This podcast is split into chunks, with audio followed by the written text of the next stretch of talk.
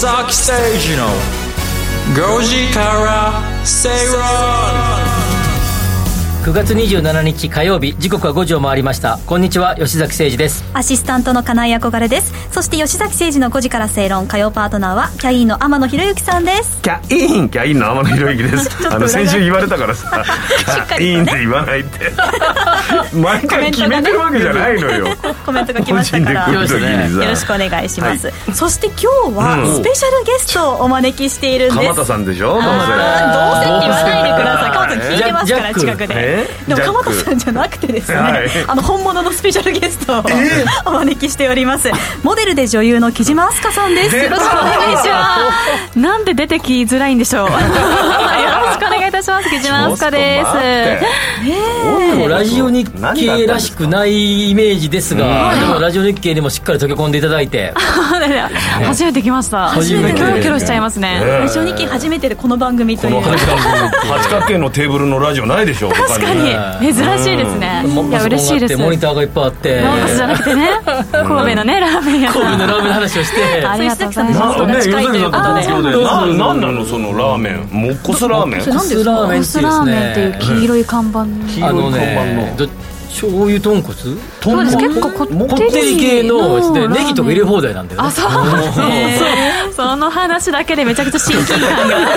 なんかあのちょっと辛いニラとか入れ入れるんだよね。そうです。なんで初めて出た日経 ラジオ日経でもっこすラーメン。みんな非常に気になってきたっていう。神戸っていう。ともっこすラーメンでしょちょっと気になっても検索しかけよもっこすラーメンちょっとちょっと紹介してよ紹介。木島さん今日はどのようにいらっしゃいましたか？あ今日タクシーで。タクシーで。はい行きました。大丈夫でしたか？渋滞とかは？渋滞は大丈夫でした。皆さんいかがでしたか？今日逆に空いてましたよ。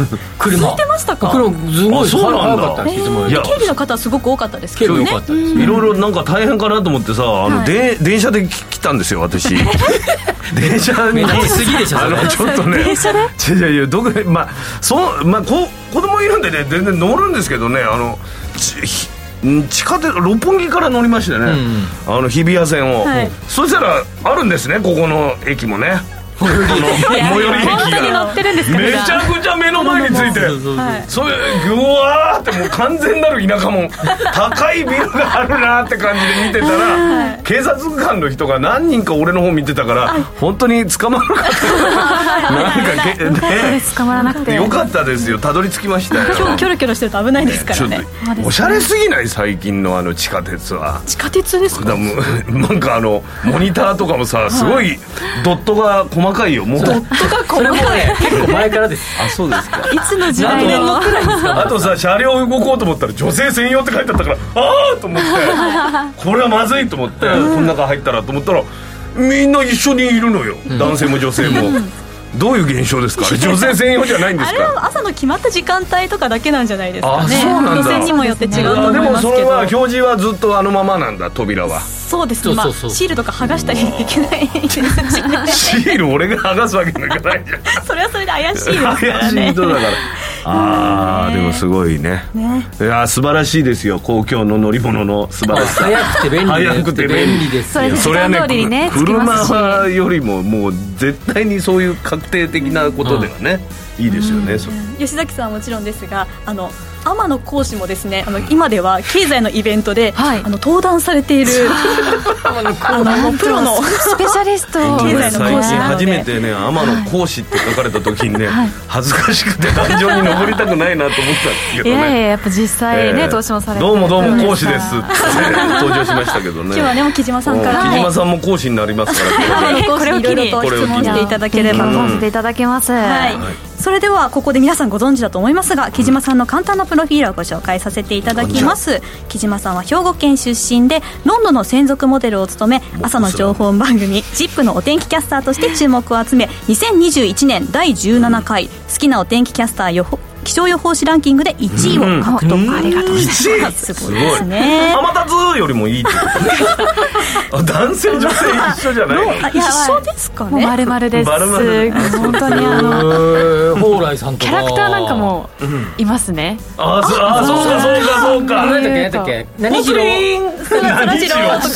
そらジローとかねそらジロールーナーとかね。ちょっと待ってそらジローって ちょっと今の裏裏じゃないじゃあやめましょう 裏ジロー裏ジローじゃないさあ続けますよ。ガールズアワード神戸コレクションなどショーにも出演。CM 広告女優業などで活躍されています。2022年8月にはアベマ公式アナウンサーに就任。YouTube チャンネル「アスカさんち」やオープンレックにて木島明日香のゲームチャンネルを開設し活動の幅を広げていらっしゃいそうなんい。ろいろやってますありがとうございます。この活動の幅を広げて経済の分野で今日機にね広げていただきたいと思っております。勉強しに来ました。はい。よろしくお願いします。これからあれですか？憧れちゃんの席には、木島明日香ちゃんが座るというそういうことになります。嫌なバトルですよ。始まったばっかりですから。始まるあのコメントで「今日は八木ちゃんか憧れちゃんか?」っていうコメント頂いてますが まさかの木島さんっていう選択肢が増えましたかね。なわけがないですね。さあ今日の番組の内容をご紹介しますが、火曜日の今日はさまざまなマーケット動向や具体的な投資に関する情報満載です。投資のスタンスやポートフォリオの構築なども提案していきます。番組前半は比べてみようのコーナー今日はお酒の値段について考えていきます。そしてインカム投資をテーマに進めていく「カムカムインカムクラブ」のコーナー今日は一から始める不動産経営について吉崎さんに解説をしていただきます、お願いします。そして番組後半では木島さん以外にもゲストの方をお招きするということで、今日は盛りだくさんですね。一体誰が来るんだ？どうでしょう？実は私もまだ分かりません。美女祭り？じゃないんですか？これはどうでしょうか？楽しみにしていましょう。さっきディレクターさんも言ってましたけどまだ分かりませんって言ってましたよ、はい、そうなんです、えー、もうまだ分かりませんがそんな番組ある？そのうちにその辺歩いてる人連れてくる可能性あるよこれ。そうです、ね、あの警備大変ですねって。警察の方来たりね。皆さんもね、ドキドキしながら楽しみなさっていてください。今日も皆さんからのコメントお待ちしております。ツイッターアットマーク RN アンダーバーご時世をフォローしてハッシュタグ GOJISEI ハッシュタグご時世でつぶやいてください。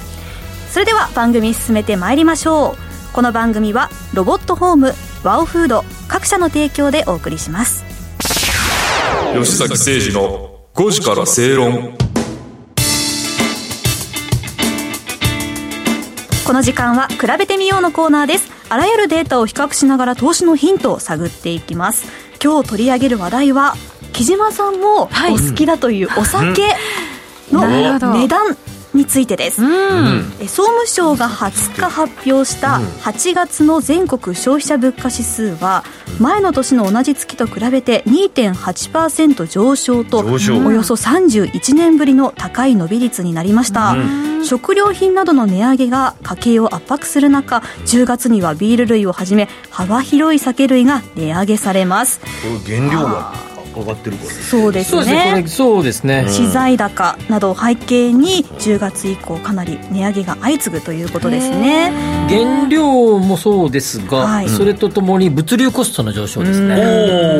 ガソリン代も運ばなきゃいけない運ばなきゃいけないね。それも乗せられちゃう、はい、工場まで飲みに取りに来てくれって言われたら別ですけどね。高いもうガソリンが160円とかだもん。廃屋の値段ですよ。ねこれがでも当たり前になっちゃって。当たり前になってきましたね、はいコロナの影響でまだ客足がね戻りきっていない飲食店では値上げを見送る店もあったりと対応が分かれているそうです。そうかせっかくお客さん戻ってきてまた値上げなんていうとね。ねそうかそうですよね。まずちょっとあの前提として食料品の値上げはあのここ最近のやつを見てると調査項目のこの消費者物価指数とか調査をしている項目のざくっと7割ぐらいはあの上がってるんですね。7割ですからね。調査対象項目の。食料品は70%が物の値段上がってる。っていうことですね。給料は上がらないのに、はい、それかもしくは容量がちっちゃくなってるかっていうような感じになっていると、ね、本当にお菓子とかも、ね、そうですよね。チップの量ね。そうそうそう。あれ悲しいいやほぼクッキーじゃんっていう。ありません言いますねありますよ。小さい時に幼い時に食べていた大きさじゃないもの、そうね。ここれ自分が大きくなったから小さく感じるわけじゃなくてこんなに食べる量が増えてる半分くらいのサイズになったものとかもありますよねお店も心苦しいですよね。そうですよね。大体あの企業物価指数ってこれ企業が企業と取引する物価の指数を見ていると、うん、8月で9%ぐらい伸びていて、うん、まあ、毎月毎月ずざくっと前年同月比で8%から9%のアップをしているので、うん、まあ、その分は値段に転嫁せざるを得ない状況になってきているということですよね。下手なんて思われちゃいけないからうまくね、頑張ってやってるんでしょうけどね、はい。ね、そうですね、だからギャラギャラが上がらないとかと同じで賃金が上がってないってことですね、だから天野さんがギャラが上がらなかったらもしかしたらあの話す量を減らすとかね。そういう そんななんかおかしい減らしの仕方が。その調整そんな聞かないです こう話したくなっちゃう無料で友達呼ばれた時も今日いっぱい話しちゃったなと思って もういつまでもそうであっていただきたいです。いやでも上がってんだら、ね、酒税とかを上げるとかいう流れとかではないですか？これは原材料原材料だけなんで。す、ね、酒税でも上げましたよね。第3のビールが少し前にね。あの差差をなくすっていう意味で、でももっと海外の方が顕著なわけですそうです。海外はもっと顕著です。はい。特にでも海外は物価の値段が上がってるじゃないですか、はいはい、それにプラスえー、輸入代金、うん、えー、運んでくる費用が上がり、円安になっているので、えー、三重苦で、うん、3つのトリプル高になっているので、まあ、輸入物のお酒なんかはすごく上がっているということですね。そういうことなんですね。なんかタバコとかもよく値上がりしてますけどなんかお酒とかタバコとかそういう嗜好品って上がりやすいんですか？タバコはやっぱり基本的に税税の税率の,、あの変更だと思いますね。困った時一番税率上げやすいみたいなイメージありますよね。まず上がるもの。でもやめる人が、うんうん、あとあれですよねあの、えーと、国鉄生産事業団のあの借金の返済とかは、タバコ税で当ててるわけですよね、うん10月に値上げが予定されているキリンビール、アサヒビールなど大手4社のビール類、缶チューハイなどあるんですが4社とも缶ビールの値上げをするのは14年ぶり、そこまで頑張ってくれてた逆を言うと。そうですね。どえ、うん、やっぱり日本のビールが美味しいんですか？憧れさん 気分と場所によりますね。やっぱり地ビールとかその土地で飲むと最高に美味しいけど、そうなんだ、それを沖縄のオリオンビールとか？そうですね。やっぱり沖縄で飲むと美味しいですよね、東京で飲むと美味しいですけど、やっぱりあこんな感じだったかなって思う時もありますよね。やっぱりその雰囲気もね大事ですよね。なんかあの海外のビールを、なんかテラス席で飲むとなんか、美味しく感じないです外で飲むと。分かりやすく言うと日本と海外のあれっていうのはどどういうあれなんですか？ちょっとライトな方が、どっちとかそういうの海外のがちょっとライトライト海外のライトですねそう。そう天野さんそうだ。全くお酒飲まれないんですもんね、飲まないから分からないそうなんですね。非常上飲むでしょ？お酒はそうです毎日飲みます。ビールも飲みます。毎日飲みます。すごいビールとハイボールか家帰ってカーなんつって？風呂上がりとかに？風呂上がり私あのドライヤー乾かすのを待ってないんですよ、うん、だから乾かしながら飲んでながらブワーってやりながら。右手でドライヤー左手で。あ両方ともドライじゃない。かっこいい。おおさすが。さすが。私ギャラ分は働かないといけないので。さすが。両方ドライで飲んでるが好きなのでやっぱ、値上がりって聞くとやっぱちょっとうんってなりますけど、でも買いますよね。ああまあどうしてもだって他に変わりようがないもんね第3のビールとかいろいろあるじゃない？ノンアルコールとかもあるけどやっぱりこのノンアルとかもね飲みますか？結構美味しくなってきてノンアル飲まないですね。でも最近なんか0.5のやっぱすごいビアルコールってありますビアルそれはどうなんですか別に大丈夫でも面白くてビアルはなんかちょっと酔った気がするんだよね。やっぱりじわーっと入ってる、そう朝番組やってた頃は、ビアル飲んだりしてましたよ。全然わかりましたよビアルは大丈夫なの？ビアルだからいけるって。わかるもちろんちゃんとね、あの、睡眠をしてですけれども。もちろん、もちろん。これただ今、この10月から値上げに際して、先週の例えば土曜、日曜とか、あの3連休だった時なんかは、結構多くの方々が、あの、値上げの前に買いだめをしてたようで、箱買い、ケース買い。そうか、最近、その大型スーパーね、郊外のところまでガーッと買いに行って、大量に買ってみたいなのもね。しとかないといけませんね。そうだ、あの、冷凍庫とかもさ、もう単独の冷凍庫持ってる人とかも。いいですね。業務用みたいな感じの。だからもうケースで買うんだねみんなね、結構違いますからね、うん、10円20円ぐらい1缶あたり値上げされるので、そんなにするんだ。そう。ケースで買うと結構顕著に出そうです、ね、結構出ますよね、うん、24缶みんな3号缶とかなんかあるじゃない？あれね500ぐらいがグーッといきたわけビールは。どどのサイズでいきますか？缶ビールは。350 ちっちゃいやつですよね。350はい1日1本ぐらい。ビールは1本で決めてるんです。その後ハイボールに。ハイボール ハイボールも売ってんじゃん缶で。缶でね。あそうです、ハイボールもねそういうの値段上がってるんですね。ハイボールだけ上がってなかったら異常に売れるだろうけどね。ですねそうですね。ああそうなんだ。やっぱり2杯目ハイボールに変えてるからスタイルいいですね。わかりました。はいはいはい。ずっと。はいずっと飲んでない。人が一番細くなるよそしたら何ですか飲んでない。人が一番細い。ってことになるよそれは俺飲んでるいやそうとも限らないそうだね。今日特茶が泡だらけになっちゃって階段走ったらねビールみたいになっちゃう。それでも酔えるかもしれない天野さん黒ウーロン茶と特茶です。結果がこのような状態になっちゃいます。おかしいないろいろとちなみにあの宝酒造や白鶴酒造などの日本酒や本みりんも値上げする。本みりんも値上げする、ね、まあお酒お酒ですよね。はい。酒税甘いお酒だから。でも本みあのみりん風調味料っていうね。あれはあのお酒じゃないですもんね。こっちはお酒ですもんね。やっぱりでもお酒をねに値上げするってあのあれですよね。結構多くの方々がまあ皆さん飲まれる方が多いからね。タバコとは違ってまあまあ影響は大きいですよねだからお店で飲んでもお店の分も上げざるを得ないってことですね、まあ、出荷の値上げ出荷の価格の値上げですからね。うん。ね、はい。ビールと合わせてハイボールもねちょっと箱買いしようって今決めました。そうですね。合わせて買いましょう。はい。そしてドライヤーしながらね。ドライドライでね。はい。私もその作戦でいこうかなと思います、はい、ありがとうございます。さあお知らせの後はカムカムインカムクラブのコーナーです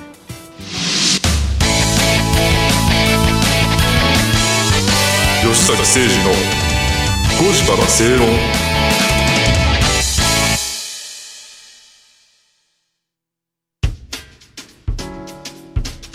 お聞きの放送はラジオ日経です。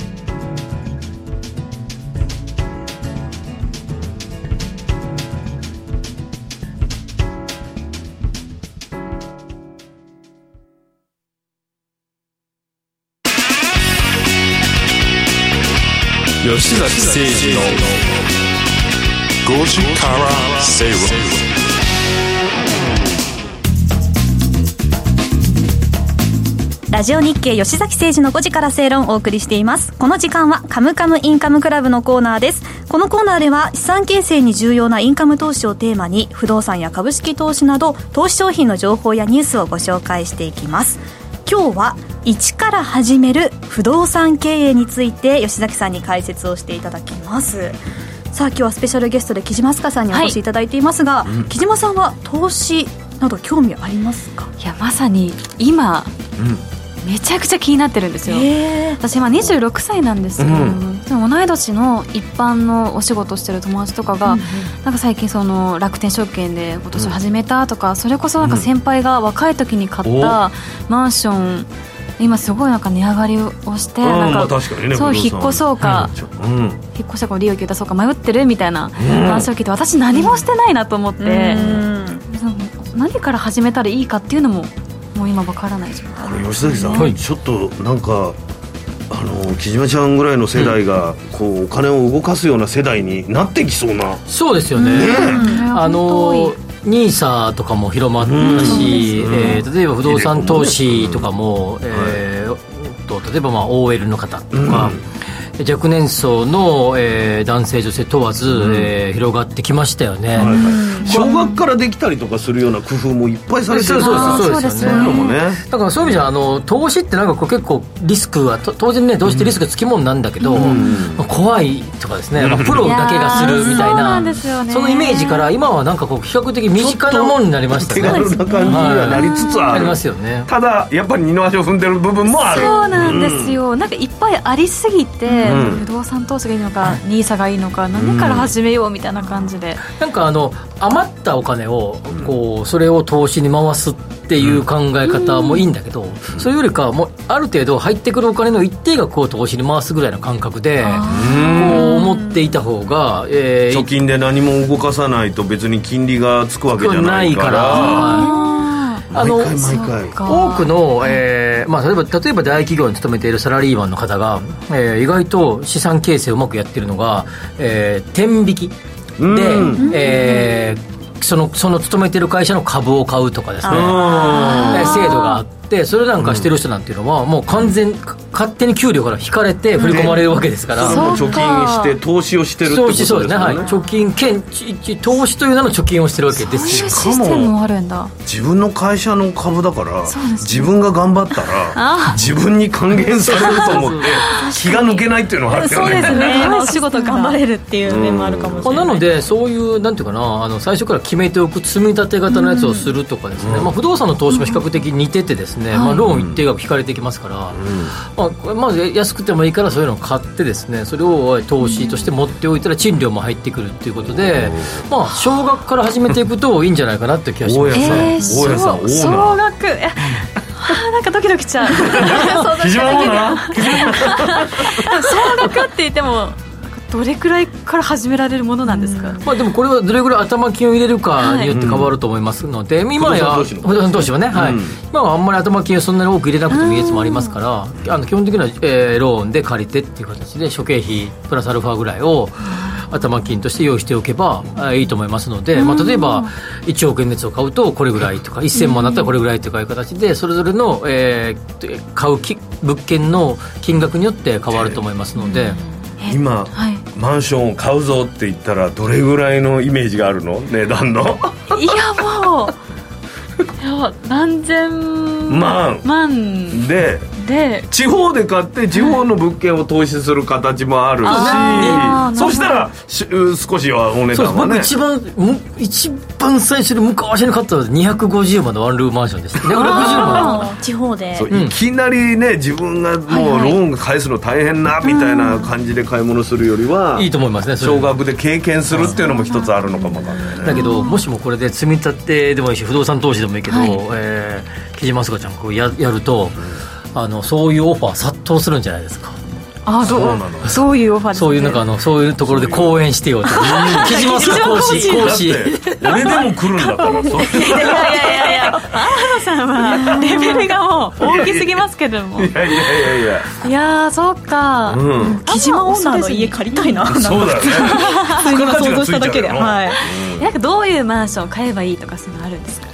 まあ、やっぱり基本的には需要があの賃貸需要があるエリアに建っている、えー、物件がいいと思いますね。新しい。マンション新しい、まあ、あの正しく言うとよっぽど古くなければいいって感じが言い方は正しいと思いますね。あの山の中だと別ですけど東京の、ま、東京だったら比較的10年20年経った物件でも全然お客さんつきますから、はいはい、入居者つきます管理状態が良くてすごい綺麗なところもいっぱいあるからね、うん、昔よりは新築神話がちょっとは。ええー、もう今はあの投資用の物件も全然ないと思いますね、はい。新築の良さは良さであり中古は中古の良さであるっていう認識に最近は変わってきてると思いますね。なんか神戸にこの間帰った時に新しいマンションが建ってたんですよ、うん、でちょっと出来心でなんか 調べたんですけど 半端ない額で。あそう。だからでもそういうのも投資用に買ってみるのありだったです、あでもそう自分で住む用のマンションと投資用のマンションってやっぱ分けて考えた方がいいと思いますよ。あそうなんですね、投資用の物件を一つ持つだけで仕事が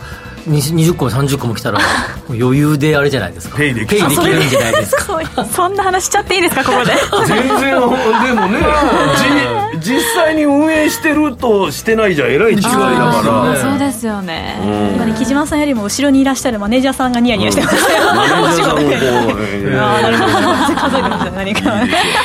あ一緒に出ますけどね解説は僕がしますから私も司会なのをなんか。司会なのどんどん話が大きくなって。でも初めてこうね。あの第一歩として挑戦するときに吉崎さんがこうアドバイスというか失敗しないコツみたいなのってまあさっき言ったじ賃貸需要がしっかりあるっていうこととそれと、えー、次にあの手放すときに売りやすい物件がいいと思いますね。ものすごい高い物件って売りにくいんですよね。あそうか、まあ、それだけリスクもあるリスクもあるし、はい。まあ、ある程度、まあ、いわゆる区分マンションだったらこれぐらいとか一棟だったらこれぐらいって、まあ、そこそこ、まあ、ほどほどな値段っていうのがあってそのほどほどな、えー、そのサイズに合ったほどほどな値段のやつを買うと、えー、流通量が多いと思いますので。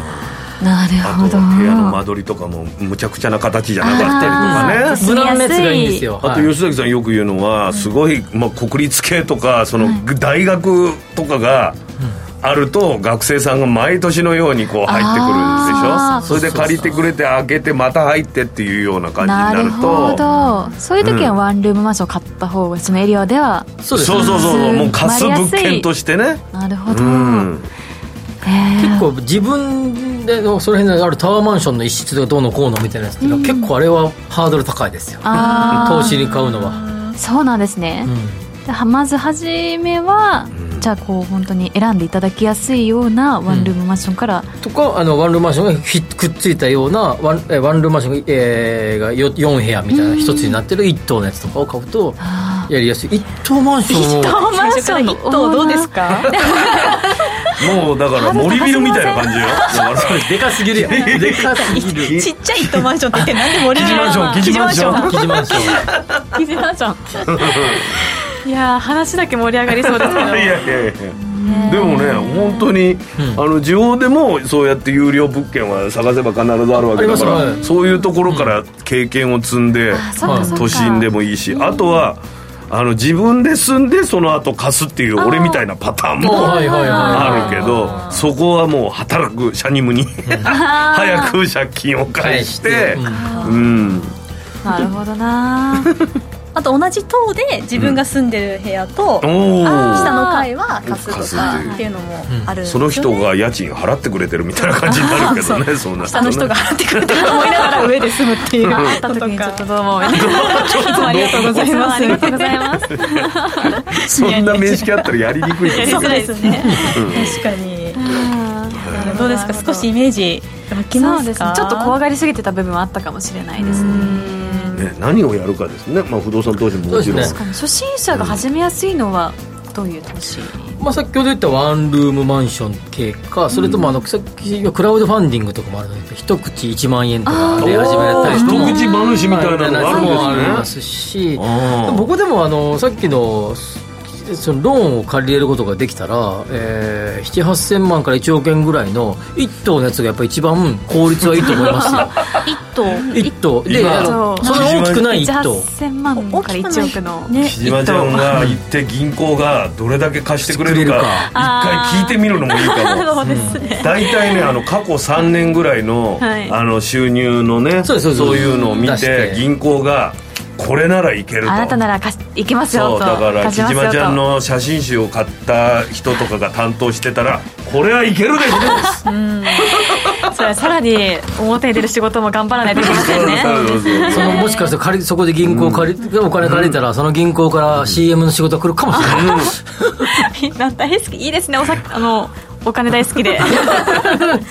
先ほど不動産の一口話の話ありましたけどそういうの調べるのってどうやって調べればいいんですか、うん、ネットで普通に一口一口投不動産投資とかで検索すればいっぱい出てくるんです、ね、いっぱいありますよ。やっぱりでもある程度はそのみんなが名前聞いたことあるようなところのちょっと安心感のあるところからやった方がいいですか、ね、ね上場している会社とか、はい、そういう会社が基本的には安心ではありますよね、なるほどなあの不動産の場合は買ってからですねその物件を管理して、うん。ま、買ったら終わりじゃない買ったら始まりですから、ね、そっか。その日から始まりですからそのそこまでちゃんとしっかりと安心して、えー、サポートしてくれるような管理会社さんがちゃんとあるかどうか。だから価値を下げないような管理会社っていうのが一番大事ですよ。ですね、はい、本当に、あそこだったら絶対いいわって言って値段が落ちないのってもう管理状況に全然よりますよ、ね、そうですよ、ね、そういうところもないといけない、うんそれこそさっきのあの、うん、巨大ビルのね、名前上がってましたけど、はい、管理がす素晴らしくて有名ですよね。尻一つないみたいな。ものすごい有名です。管理が行き届いて。庭師が常にいるみたいな。もうそうそうそうそうだしちょっとなんかすぐ直しに来てくれますからね、はいえ天野さんが一番最初にした不動産投資って。俺はあの本当にあの都心で自分が住むワンルームのマンションを買いました、ああその2800万3000万ぐらいかな、はいはい、うん。それだったらまあ月20万の家賃で住むよりはそれをどんどんどんどん返していって頑張れば換算できるっていう 10, なな、まあ、10年ぐらいではそしたらまあ6年ぐらいで頑張ってやってそれであの別のマンション行ったんですよ。だからもう開くじゃないですか。で、ね、それをやっぱりっていうと駅から1分だったからめちゃくちゃそのあのお客さんの月は良くてでまあ家賃のそんなにそこで儲けようっていうよりもあのお客さんがずっとついてくれる方のがいいんで、まあ、そんな無茶な家賃もやらなかったからある程度はずっともうほとんどついてるね。うん。すごい。やっぱり開くっていう状態が一番怖いですからね。そうですね。そうそうそうそう。あれ無駄になっちゃうから。開くと結果的長期的な開くと賃料を下げて入れようってなっていくんで開くとイコール賃料値下げ圧力がかかるってこと。ああなるほどな。そういうやり方もあるんですね。23いい本気で考えていいね。そっかそっか、うん、じゃじゃ 駅からやっぱ近いところは魅力的ですよね。参考にさせていただきます、駅から近く自分の好きなね駅とかそういうのがあったりとか。あとは自分の知識で、まあ、さっきの神戸もねあの他の地方よりは詳しいわけだから。そっかそうですね、神戸のマンション持ってますよ一つ。あ本当ですか、はい、JR の神戸駅の近くのあたりで持ってます一つ。一棟じゃないです一部屋そしたらもし何かあってもファミリーとかにねなんか使いしよう用途もあると、でも1頭買うとあれですよ名前決めれるんですよあれだったらちゃんとあの、名前決めれますメゾンなんとかみたいなのありますねメゾンメゾン・ドゥ・アマノメゾン・ドゥ・アマノかメゾン・ドゥ・アマノ強いなアマノ強いんだよなキャーイーみたいな嫌だな住所に書くのいやいやいやいやちょっとでもね広がりますし考えてるだけでワクワクしますけど、キャミキャミール305とかなんか怪しいな。怪しいですね。一頭買ったらそういうことも名前の記事マンション記事マンション。もうちょっとおしゃれなしたいですけど、ね、でもねいろいろねこれからも調べてみて。そうですね、いや本当にめちゃくちゃいい時間でした。ありがとうございました。本当にありがとうございました。ありがとうございます。え今日取り上げた内容に関しましてはインカムクラブと検索してホームページでも確認してみてください。というわけで今日はスペシャルゲストモデルで女優の木島明日香さんにお越しいただきました、うん、木島さん、ありがとうございました。ラジオっていうことも忘れて普通になんか控え室で喋ってねされたぐらい とても楽しかったありがとうございました。吉崎誠二の5時から正論 Accurate Communication Line 500不動産 DX を推進するロボットホームは DX 統合支援サービスとして IT を掛け合わせた不動産開発や運用経験を活用した様々なサービスを展開しています。その中でもレジデンスキットは不動産オーナー入居者管理会社など不動産に関わる全ての人のための IoT を活用した新しい形の賃貸経営プラットフォームです。入居者には IoT を活用したスマートな暮らしとサービス。オーナーや管理会社には連絡や煩雑な業務を簡単に一元管理できるシステムを提供。業務効率化を実現し不動産経営の自動化に取り組んでいます。住まいのテクノロジーで世界を変えるロボットホーム。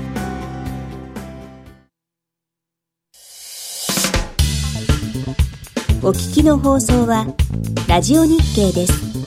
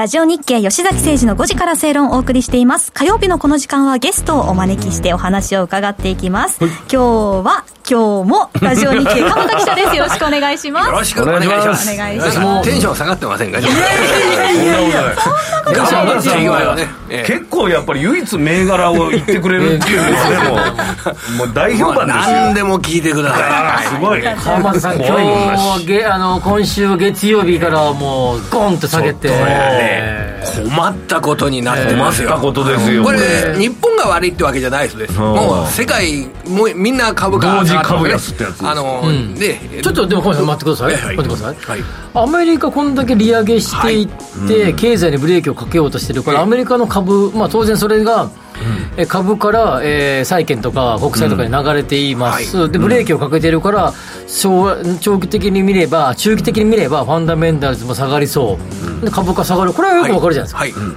日経平均っていうか日本の株式って金利差はいじってるわけでもなく、あ本当だ。そんなに業績悪いわけでもなく昨日700円ぐらい下げましたよ。れて下がってる。なんでなんだズバリお答えしましょう。日本の株価が下がるのは、うん、日本の企業に対して、うん、企業の利益が減る見通しになると株価は下がりますよね、うん、それなんですよ、要はアメリカとかヨーロッパとか世界中で日本の企業は仕事をやってるんですね,、それでアメリカやヨーロッパの需要が落ちる景気が落ちる、もうここですよ。もうつられて落ちちゃう今一つの国の金利利上げが問題というわけじゃなくてもう世界の需要が落ちる、うん、これで日本株が下げてる、うん、と言い切れると思う、考えてます、はい、でも昨日の日経平均って2%ぐらい下がりましたよね、はいはいはい、2. 何パー下がる。2.7ぐらい2.7ですよね、昨日ダウって 1. 何パーですよね、はい、日本の日本の方がすごくない 日本の株価構成してるのでやっぱり大きいのは海外の売上高の大きな会社ですからね。あのもう売買代金で例えば、ね、上位を見ると半導体の製造装置メーカーですとかね。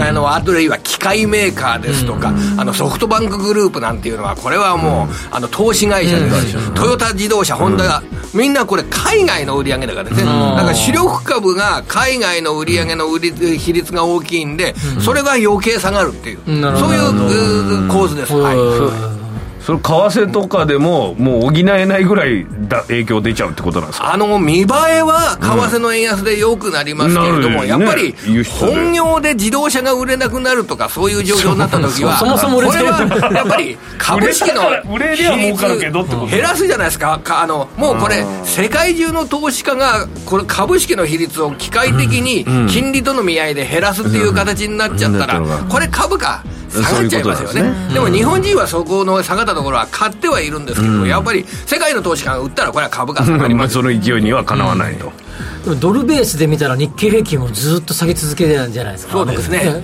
傾向的にそれはもう海外の投資家からしてみたら、うん、投資してもしても円が下がっちゃうっていうような状況になると、うん、これ日本人以上に損してるってことになりますね,、ですよね。損切りですよね。ですよね。もう完全にそのムードになってますよね。いやこれ困った。どうしたらいいんですか？困ってここまででそんな時何何買えばいいんですか？ここはですね。世界の需要が落ちてるってことですよね、だから世界の需要が落ちてるっていうことは国内の需要の方がましっていうことですよね。超ドメスティック企業ドメ企業。国内だけで勝負してる。そっちの方の比率が高い会社、で日本はもう水際対策の規制緩和ですとかっていうのは、あこれもう明確に打ち出してるわけですよね、そうすると外から人がやってくるということが、あの海外の人がインバウンド需要が増えて、で円安で買い物をする上で、そこで買い物しますよね、だからここはですね、僕の頭の中だとですね、あの ここで株を買うのであれば、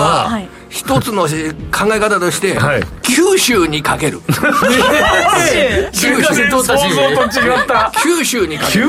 急に九州にかける。インバウンド需要の、あの効果があるっていうのはね、やはり日本の観光地ですよね。うんはいはい、でコロナ禍で久しぶりに、うん、3年ぶりに日本に来た、日本大好き海外、はい、外国人の方が3年ぶりに海外に来た、はい、で京都、奈良、うん、そこでやっぱり九州、九州を選んでる。九州近いですよね、あの韓国の方々が結構近いというような形で、それで九州にかけるっていうような形で、あえて株を買うならですね、こんなシナリオっていうのはいいかなと思って。九州でインバウンドで儲かってるような企業を狙うってことですか？そうです、そうです。で例えばどこですか？越中層でも手放したし。あの JR 東 JR 九州。九州。九州。九州。経社で完全不動産屋さんですからね今あの半分ぐらいはホテル関係です、ね、ホテルとかホテルとかあの会社は鉄道会社というよりもあのだってどう考えてもその熊本ですとか宮崎ですとか大変ちょっと失礼な言い方になったら申し訳ないんですけれどもどんどんどんどんあのお金が入ってくるっていうそういう鉄道収入の路線じゃないような路線ってたくさんございますよね、そうするとやはり九州の観光業という位置づけになるかと思いますよね、それとホテルに海外の方々が人が入ってきて、レストランで食事をするとか、そういう需要が非常に大きく鉄道じゃない側の方の需要が、もう JR 九州も有名な鉄、不動産会社ですよ、あのー鉄道の比率っていうのは5割、うん、計測の経常利益だけで全然いってませんからね。土地に土地を持ってますからね。そうそうそう JR 九州ですとかね、あるいは西鉄とかですか？あ西鉄はもういいですよね、あのー、完全に不動産屋さんですちょっとあのはあの博多から少し行ったところから。天神から大牟田です。電車で出ててあのー、ね学問の神様の場所ですとか、大牟田の方ですとか、あっちまで路線でやってますね、だから西私鉄ですとかのその発想が大事だと思うんですね、でそこになるとあるいはですね福岡フィナンシャルグループですとか、ね、あの福岡を地盤とした、えー、金融グループですよね、はい、えー、それからあるいは九電工。あの九州の電気工事の会社ですとか、だからまあこれを買えば儲かるとかそういう発想よりも一つの考え方として、えー、インバウンド需要の拡大それから最近の話題でいうとですね、あの長崎から武雄温泉までね、この西九州新幹線の、はい、えー、66キロね、あのなんか20分ぐらいで行かれるんですそこにあのメディアが取り上げるような状況の中で、結構、やっぱり人は集まってるじゃないですか、まあ、この辺りの発想っていうのは、やっぱり株式を考える上ではですね、柔軟に頭の中に置いときたいなと思ってます。でも一方でドル円見てると今日も144円台ですよね、あまたそんなになってんだ。ねえね山さんも僕も注射打ったのに。注射打ったのに 注射打ったのにって感じですよね。これは円もそうですけどもう通貨でいうとですね、金利が上がって通貨が下がるっていう、うん、そこを気にしなきゃいけないと思います、うん、あのポンド、円よりもやっぱり話題はポンドです、そうですね、すごい下がってますよね。イギリスで、えー、今、イギリスって、うん、10日前3.2%だった10年債の金利が今4.3%になってるんですよ。で、いっぱい経済対策やる。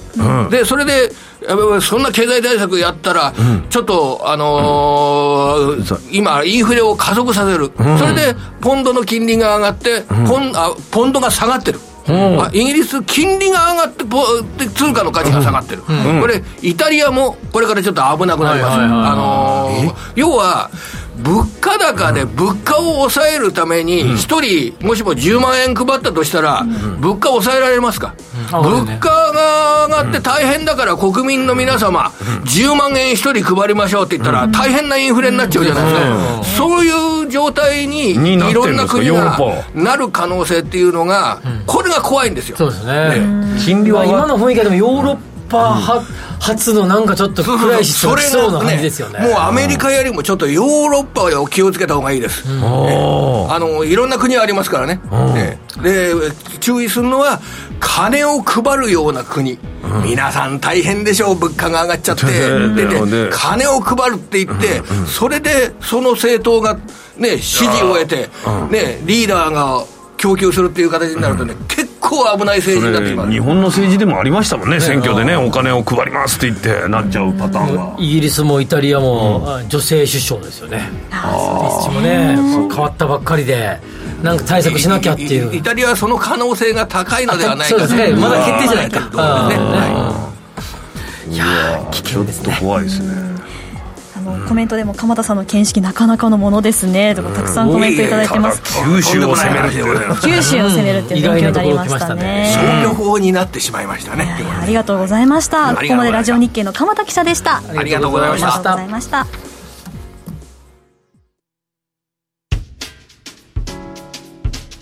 お聞きの放送はラジオ日経です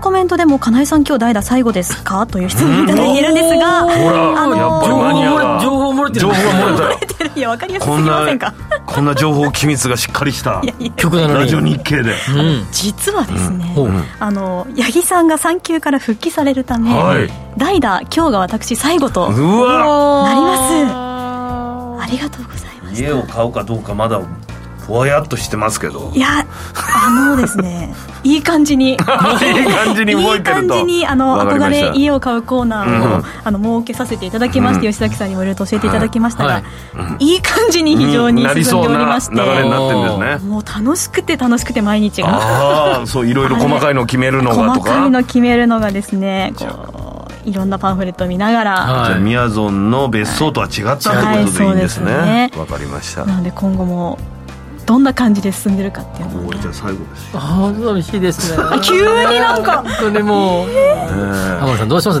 来週からはね、憧れロスっていうのがいっぱい出ま いやいっぱい出るかもしれないですね、はい、いや全然響いてないじゃないですか。アコロスね。ガレロス。ガレロス。でもね八木ひとみアナウンサーが元気に、あのお子さんを出産されて戻られるということですので、もうベイビーと一緒に来てもらいたいです。一緒にはちょっと難しいかもしれない時々ねでもあの憧れちゃんもね、あのそうでしょあのバイバイとか何かでね。あバイトですか？あのああのね。コーヒーとか持ってきてね、俺がレシピ本大賞の時はぜひ来ていただいて、いいあそういうことですね。年に1回。年に1回。またかぶる可能性がありますからね。でその日程ねちょっと事前に教えていただいて、はいそうですね。あとはこの水とかをねちょっと配る係とかね、時給いくらぐらいか分かりませんけれども。ぜひぜひ。ねぜひまた呼んでいただけたら嬉しいです。リスナーの皆さんもお聞きいただいてありがとうございました。大変勉強になりました。お疲れ様でした。ありがとうございました。ありがとうございました。これからもよろしくお願いしますえー、この番組はロボットホームワオフード各社の提供でお送りしました。ここまでのお相手は吉崎誠二と天野博之と金井憧れでした。明日も夕方5時にラジオ日経でお会いしましょう。本当にありがとうございました